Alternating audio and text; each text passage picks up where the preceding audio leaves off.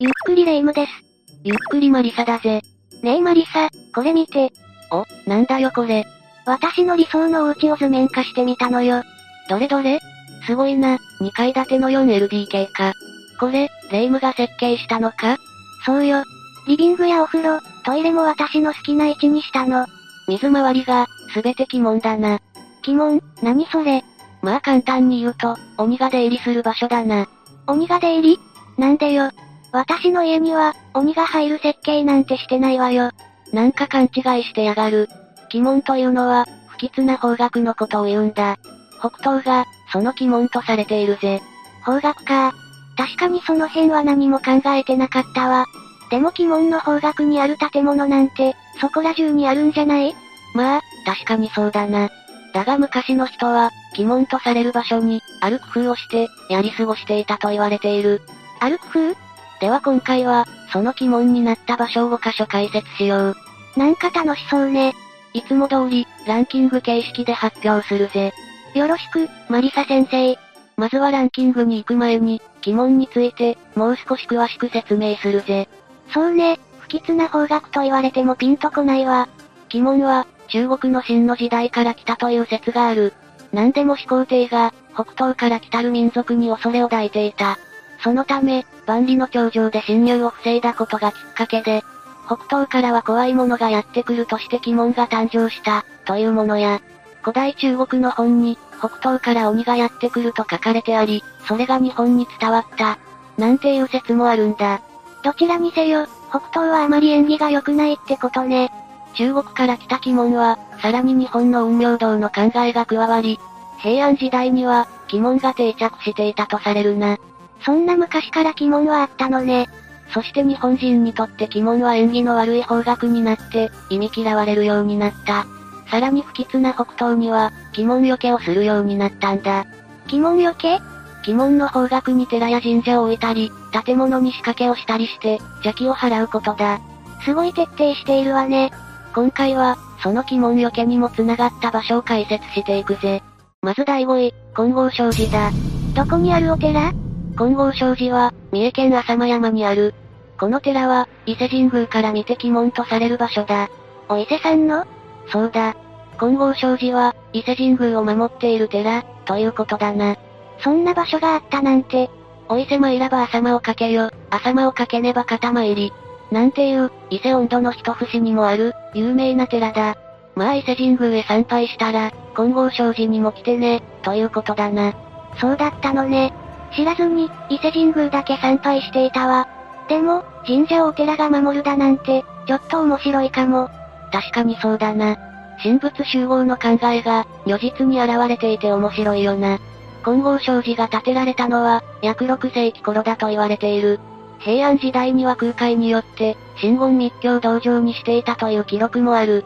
空海って、誰空海は、神言宗を開いたお坊さんだぜ。え、じゃあ、すごいお寺じゃない。だが金剛障子はこの後、しょぼくれた存在になる。ひどい言い草ね。紆余曲折を経た金剛障子は、室町時代に伊勢神宮の鬼門の寺になり、伊勢最大の寺として、存在感を表したんだ。伊勢神宮があって、よかったわね。だが金剛障子は、そこらの寺と違うぜ。え、ただのお寺じゃないの金剛障子で有名なのは、外場だな。外場外場というのは、死者を供養する細長い板のことだ。当場を立てることで善を積む、とされており、冥福を祈るためのものだな。へえ、それは初耳だったわ。霊夢もこの外場を見たら、驚くぜ。8メートルにも及ぶ外場が、ずらーっと並んでいるんだからな。言葉通り、そっと押しちゃったりしてね。この裏には、墓石もずらーっと並んでいるぜ。ひゃー、浅間山には、たくさんの亡くなった方を供養していることを忘れずにな。はい。今度、お伊勢さんを参拝するときは、金剛障子にも行ってみることにするわ。そうだな。金剛障子は、他にも見どころが多い。ぜひ時間があるときでも、お参りしてみてくれ。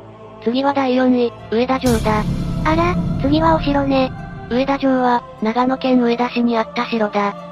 1583年、天正11年に、真田正幸によって築城された城だな。真田って、あの真田丸のおう、そうだぜ。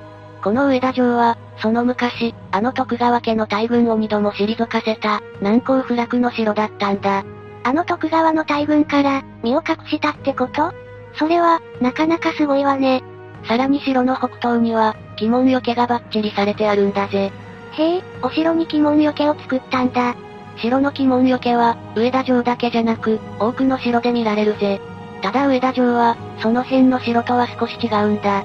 本丸にある土塁の内側に炭を切り込んだ状態にした上で、二つの櫓を建てていたんだぜ。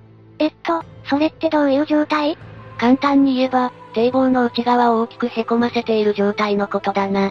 わざわざ鬼門よけのために形を変えちゃったってこと本丸だけじゃないぜ。二の丸の堀まで、切り込んで変形させているんだ。そんなに鬼門の方角を恐れていたってことどうも、そうらしいな。真田氏が、鬼門に対してかなりシビアだったのは間違いないぜ。だが鬼門よけは、城の細工だけにとどまらない。まさか、他にも鬼門よけしているってことああ。さっきの伊勢神宮の金剛障子のように、鬼門よけの神社があるんだ。それが、山賀神社と八幡神社だ。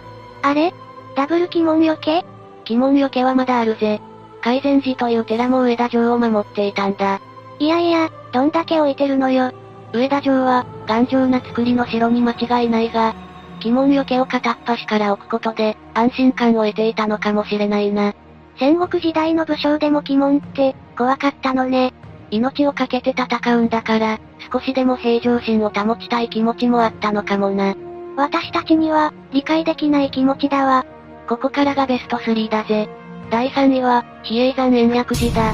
比叡山って聞いたことあるわ。比叡山延暦寺は、平安京の鬼門になった寺だ。平安京桓武天皇が京都に新しい都を作ったのが、平安京だな。794年から1869年まで、京都は日本の都だったんだぜ。随分長かったのね。平安京はな、風水が元になって作られた都なんだ。ドクター、コパ的な人がいたの霊夢は、詩人相応って聞いたことあるかない。きっぱり言うじゃないか。詩人相応っていうのは、中国から来た風水だ。北には高い山、南には湿地、西は道、東が清流という考えがあったんだ。それらの方角に、詩人が当てはめられている。北は玄武、南は朱雀、西は白虎、東は清流のようにな。あ、それ、聞いたことあるわ。平安京は、その詩人相応に従った町を作ったんだ。そして鬼門は、比叡山延暦寺を置いたってわけか。桓武天皇、かなりありてね。大部分の人は、平安京の鬼門が延暦寺だと思っているはずだ。え、どういうことさっきも話したが、平安京は794年だよな。ええ、比叡山延暦寺は、それより前の788年に建てられている。あれ、平安京より前よね。実は、平安京の前の長岡京が関係している。長岡京長岡京も桓武天皇の時代の都のことだ。じゃあ、どっちにしても同じ天皇が関わった鬼門よけが、比叡山延暦寺ってことか。だが、この頃はまだ、鬼門という考えが入ってきていないんだ。え、じゃあどうして最初にも解説しているが、鬼門は平安時代に入ってきたものだ。長岡京の頃は、まだ入ってきていない。たまたま偶然、比叡山延暦寺を建てたってこといや、これは桓武天皇が恐れた人たちを防ぐ意味で、建てられたという説があるんだ。天皇が誰を恐れるっていうの当時は、天皇に従わない人たちがたくさんいたんだ。そんな人を、エビスと呼んでいたらしい。桓武天皇は、エビスを鬼に例えて、鬼の侵入を恐れていたんだ。そこで比叡山延暦寺を建てて、僧侶たちに監視を頼んだってわけだ。なるほどね。こんな風にわかると、お寺の見方が変わるわね。次は第2位、寛永寺だ。やっぱりお寺が多いのね。寛永寺は、江戸城の鬼門よけになった寺だ。江戸城それってどこにあったの江戸城は、現在の皇居の場所にあたるぜ。皇居か知らなかったわ。これは徳川家康の時代の話になる。お、家康さん。江戸城も、風水にこだわって作られた城なんだ。みんな、結構こだわり派なのね家康にはな、側近となる頭脳派の僧侶がいたんだ。頭脳派って、そのお坊さんは何者なのその名も、南光坊天会。この僧侶は、徳川家に仕えて、いろんな政策にも関わった人物だ。なんと100歳以上まで長生きした記録が残っているぜ。す、すごい。江戸時代に100歳超えと、超人すぎるわ。この展開、鬼門の位置に寛永寺を建てて、自ら住職になっているんだ。自分で切り盛りしちゃうんだ。さらに、裏鬼門とされる位置にも寺を建てる。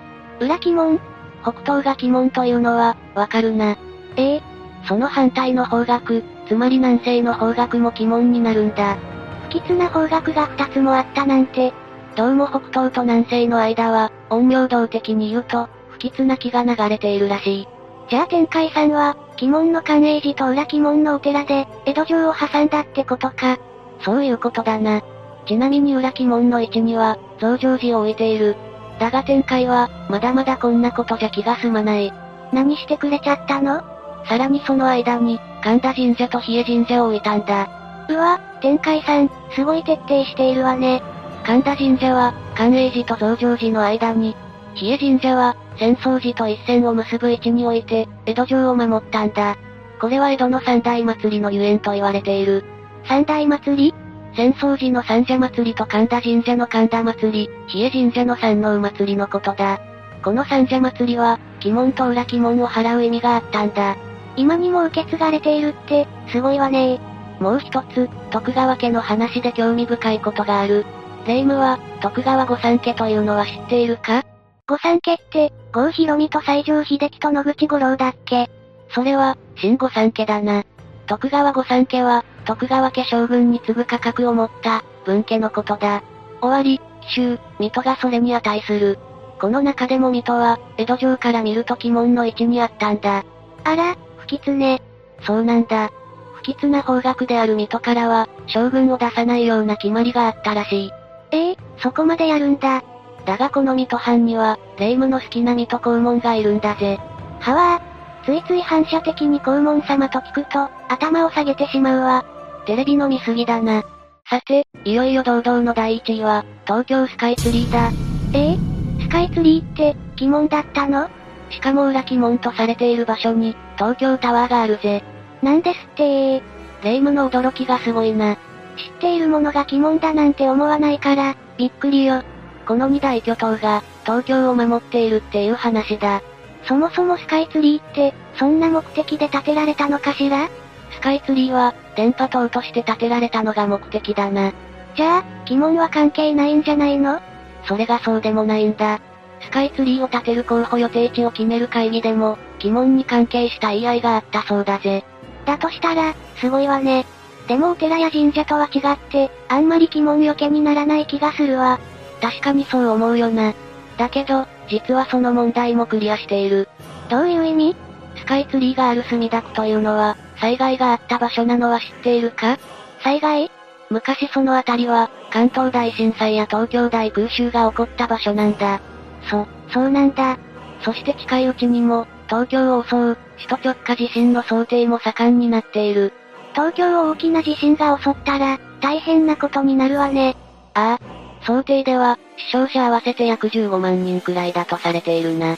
そんなに建物被害も約30万棟、帰宅困難者だって約400万人は超えるかもしれないんだ。もう、地獄絵図ね。東京各所では、大地震に備えた対策はしている。このスカイツリーでも、もちろん対策はバッチリしているんだ。例えば備蓄倉庫だな。約3000着の防寒着や約23万人分の水などが収められている。そしてスカイツリーの高さ260メートル付近には、被災状況が上空からわかるように、カメラが設置されているんだぜ。そんなに対策してあるんだ。スカイツリーは、災害に活躍してくれる建物なのは言うまでもないだろう。ほんとね。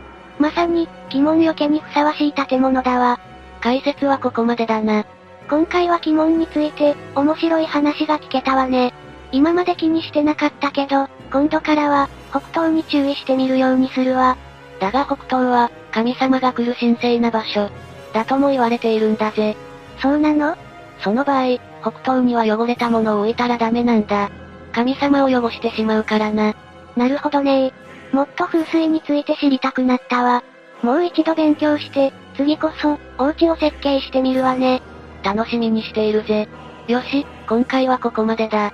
みんなの知る疑問についてコメントしてくれたら、嬉しいわ。それでは、ご視聴ありがとうございました。